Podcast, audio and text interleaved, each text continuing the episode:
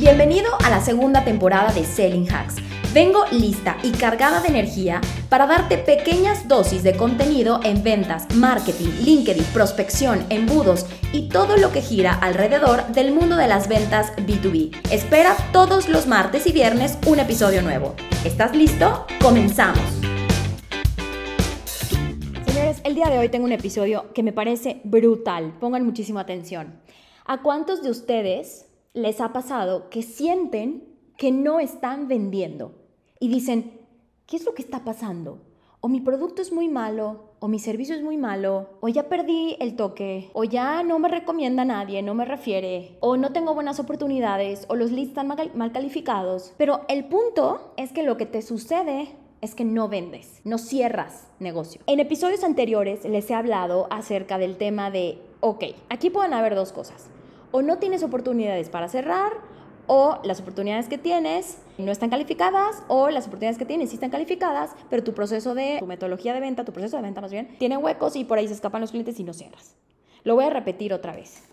O no tienes oportunidades, o las oportunidades no están calificadas, o sí están calificadas, o algunas están calificadas, pero tu embudo tiene huecos y no cierras. Son tres escenarios, señores. Hablé en el anterior, mm, bueno, no sé si fue el anterior o hace dos, tres episodios acerca de eso he hecho un webinar o he hecho webinars, ya no me acuerdo cuándo fue la última vez que hablé de eso. Y es que siempre, siempre lo hablo. Entonces no quiero ser repetitiva en el episodio de hoy. Pero lo que sí te quiero decir es que sí, de todas estas razones que te di por la que hoy no estás vendiendo, la opción es la número tres, sí, la última, es decir, no estoy vendiendo porque mi embudo tiene huecos. Los procesos, pues bueno, sí son medianamente calificados, pero no los cierro. Si sientes que este es tu caso, ¿ok? Yo te voy a decir algo.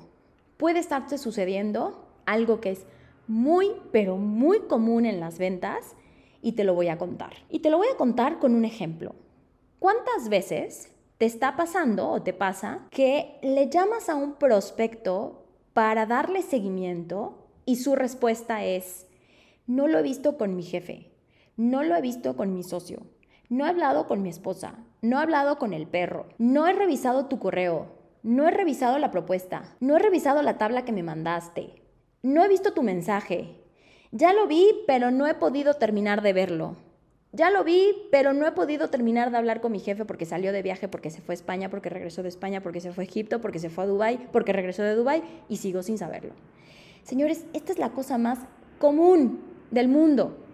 Esto es, el problema de esto es que nosotros entremos en ese bucle o, círculo vicioso, es que los españoles le dicen bucle y ya se me quedó la palabra bucle, pero que nosotros entremos en ese círculo vicioso de entrar en esa, en esa, ¿sabes? En ese circulito del cliente de lo tengo que ver, lo tengo que consultar, lo voy a ver, lo voy a revisar, no lo he revisado, me fui a Egipto, me fui a España, o sea, ese es el problema. Y te lo estoy diciendo para que en este instante, si te empiezan a caer 20, te caigan muchísimos 20. O sea, porque si te está pasando esto, señores, tienes un problema. Y si no sales de ese círculo vicioso, te vas a quedar ahí semanas, meses, años hasta que algo fatal ocurra, ¿ok?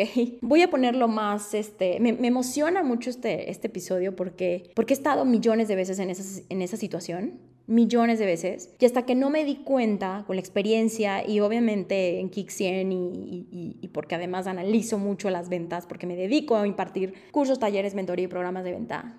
Analizo mucho a la gente y analizo mucho las situaciones y basada en toda la experiencia que he conseguido en estos años y en lo que he aprendido obviamente de mis mentores, porque el mundo es aprendizaje, aprendizaje todo el tiempo, pues me he dado cuenta de que entramos en ese bucle, en ese bucle de espérame lo reviso, espérame lo veo, no lo sé, no lo he visto, no lo he revisado. Y si tú no sales de ahí, ahí te quedas. Ahora, la pregunta del millón va a ser, ah, ok, Daniela, sí, tienes toda la razón, a mí también me está pasando. ¿Y cómo salgo de ese bucle, de ese círculo vicioso? Miren, señores, hay muchas formas de hacerlo, pero la más importante que te, te quiero dar ahorita es, te empoderas, tomas el control y voy a volver a repetirlo tomas el control del proceso, algo que siempre digo en mis, en mis eh, formaciones, y entonces empiezas a tú poner las reglas, tú poner las horas y tú conducir al cliente. No el cliente, el prospecto, te conduce a ti. ¿Sí me entiendes la diferencia? El que se encarga o la que se encarga de llevar la relación comercial somos nosotros los que queremos vender. En el momento que el cliente empieza a tomar el control de la relación, ya valimos muy, muy feamente. O sea, ya valió todo. ¿Por qué? Porque entonces nosotros vamos a ir al compás de lo que el cliente y el prospecto quiere.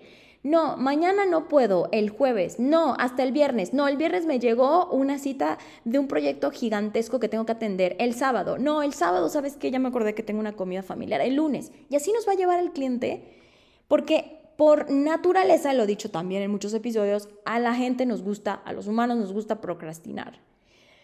Entonces, lo va posponiendo y yo voy a su compás. No, ahora que el lunes, ahora que el martes, ahora que el miércoles.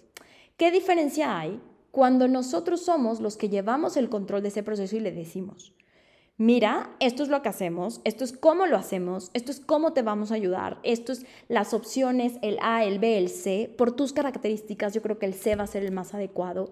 Sin embargo, quiero conocerte un poco mejor. Por si las dudas, el A puede ser la opción. Y para poder hacer esto, fulanito, nosotros tenemos que tener un siguiente punto de contacto. En este caso, podríamos estar hablando de una reunión física o virtual. Entonces, ¿cómo lo ves? ¿Esto te hace sentido? ¿Te ha abierto un poco la, mente? ¿Sientes que más o menos estoy entendiendo tus necesidades? Y la respuesta, señores, sagrada que tenemos que obtener de aquí es sí. La verdad es que creo que sí, y tienes razón. Me está pasando esto, nos está pasando esto, y creo que sí, tienes razón, podrían ustedes ayudarnos. Eh, ¿Cómo le hacemos? La pregunta del millón del cliente hacia mí. ¿Cómo le hacemos, Daniela? ¿Qué tenemos que hacer? Ok, lo que tenemos que hacer es tener primero una reunión. ¿Te parece? Sí. ¿Qué día puedes? En la llamada, vámonos. Nada de que te mando un mensajito con WhatsApp y luego te mando una presentación y luego te mando otra presentación. O sea, ¿por qué millones de años para convencerte de que te puedo ayudar a resolver el problema? ¿Y por qué millones de años para que tú puedas acceder a una mendiga reunión de Zoom que lo único que va a hacer, señores, es ayudarte. O sea, nosotros tenemos que rogar por una reunión de Zoom cuando el cliente no está convencido de que realmente le vamos a ayudar. Pues claro, claro que tenemos que rogar por una reunión de Zoom porque el cliente dice, yo no sé si voy a perder mi tiempo, que no tengo, nadie tiene tiempo para perder. Cuando logramos enganchar al cliente en esa llamada, y cuando digo enganchar es que el cliente diga, quiero reunirme con estos señores, quiero reunirme con fulano de tal, porque tengo la sensación de que realmente me va a ayudar porque ha entendido bien mis problemas, nosotros no rogamos por llamadas, ni damos una semana de seguimiento para una videollamada. O sea, esto es mucho más fácil y más simple si nosotros lo hacemos simple. Obviamente me van a salir los de, pero es que yo me reúno con el de Oxo y con el de FEMSI y con el de... Y es mucho más complicado. Sí, por supuesto, por supuesto que hay que meterle mucha más caña ahí. Por supuesto hay que ser mucho más hábiles para, para, para enganchar y todo esto, pero al final es lo mismo, señores. Estamos en un... estamos en las ventas y en las ventas, sea B2B, B2C, B2 corporativo, B2 pyme, estamos human to human, age to age. Estamos vendiendo de humanos a otros humanos, no se les olvide. El de FEMSA, el del supercorporativo gigante, el de la cadena de los restaurantes, es una persona común y corriente, nada más está en un corporativo y tiene otras reglas que seguir y tiene una burocracia brutal detrás, ¿vale? Pero al final es una persona, tiene emociones, tiene criterio y decide en base a lo que cree que es importante y que va a ser una solución. No se te olvide eso. Entonces, paréntesis del tema de los que me salen con, es que el corporativo es más, sí, el corporativo es más burocrático, pero le estás vendiendo a una persona igual que cuando le vendes a una pyme. Ahora, o sea, vuelvo otra vez al tema. Tenemos que salir del círculo vicioso, ¿ok? Eso es lo que tenemos que hacer, salir del círculo vicioso. ¿Cómo salimos de ahí? Nos empoderamos, tomamos el control del proceso y ponemos las reglas. Aportamos mucho valor, enganchamos, nos ponemos en los zapatotes del cliente para crear empatía, para que sepa y sienta que estamos ahí para apoyarles y tomamos el control y le decimos en la llamada, esto es esto, esto es lo que hay que hacer, este es el siguiente paso, ¿qué día puedes reunirte para poder hablar de las opciones que tenemos para solucionar el problema? Y entonces es ahí donde dice el, cliente, wow, o sea, me voy a juntar a que me ayuden a solucionar el problema, tiene todo el sentido del mundo el miércoles a las 10 a que me digas, bueno, te envío la información y ves si te gusta y si, y si no te gusta y si te parece y si no te parece, entonces te vuelvo a llamar. O sea, pues no, por ahí no va a pasar. Entonces van a pasar semanas y semanas y semanas y entonces ahí sí, entonces ahí sí te creo que te estás dedicando no a vender y a solucionar problemas y a curar dolores, te estás dedicando a rogarle a gente para que te diga que sí. Entonces, esto es lo que tenemos que hacer, empoderarse, tomar el control, estar seguros de lo que estamos haciendo, por supuesto, aportar valor al cliente y tomar control del proceso de la venta. Porque recuerden, el proceso de la venta lo llevamos nosotros, no lo lleva el cliente, no lo lleva el prospecto. Somos nosotros, nos pagan por eso, ¿ok?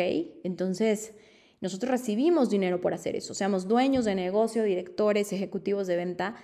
Nosotros somos los que estamos detrás de ese beneficio y para eso estamos en la línea de batalla, en la línea de, digamos, de, la línea comercial, ¿no? Para adquirir nuevos clientes, para adquirir nuevas cuentas. Eh, evidentemente, si no estás seguro o no estás convencido de que tu producto o servicio resuelve un dolor o no lo tienes ni siquiera identificado, es decir, no sabes ni siquiera qué dolor resuelves, pues está muy cañón que puedas tomar el control y aportar valor y ayudar al cliente, porque si tú, si tú mismo no sabes qué dolor resuelves, pues creo que ahí habría que empezar por hacer un mapa de productos y servicios y dolores del cliente ideal, ¿no? Y, y tengo episodios que hablan de eso, tengo mucha información en las redes sociales y gratuita. Quiero que se queden con eso, me parece que es fundamental es una de las cosas que más eh, provoca frustración y es una de las cosas que, escúchame bien, si eres dueño de negocio, director, y tu vendedor te está diciendo, no, es que no me contesta, es que me desvía la llamada, es que entonces ahí, ahí te digo, hay que arreglar eh, el tema del el control sobre el proceso de la venta, ¿vale? Si tienes dudas, como siempre, sabes que puedes escribirme en LinkedIn, me puedes escribir en todas mis redes sociales y estaré encantada de escuchar tu caso. Así que espero que este episodio te haya funcionado y nos vemos en el siguiente.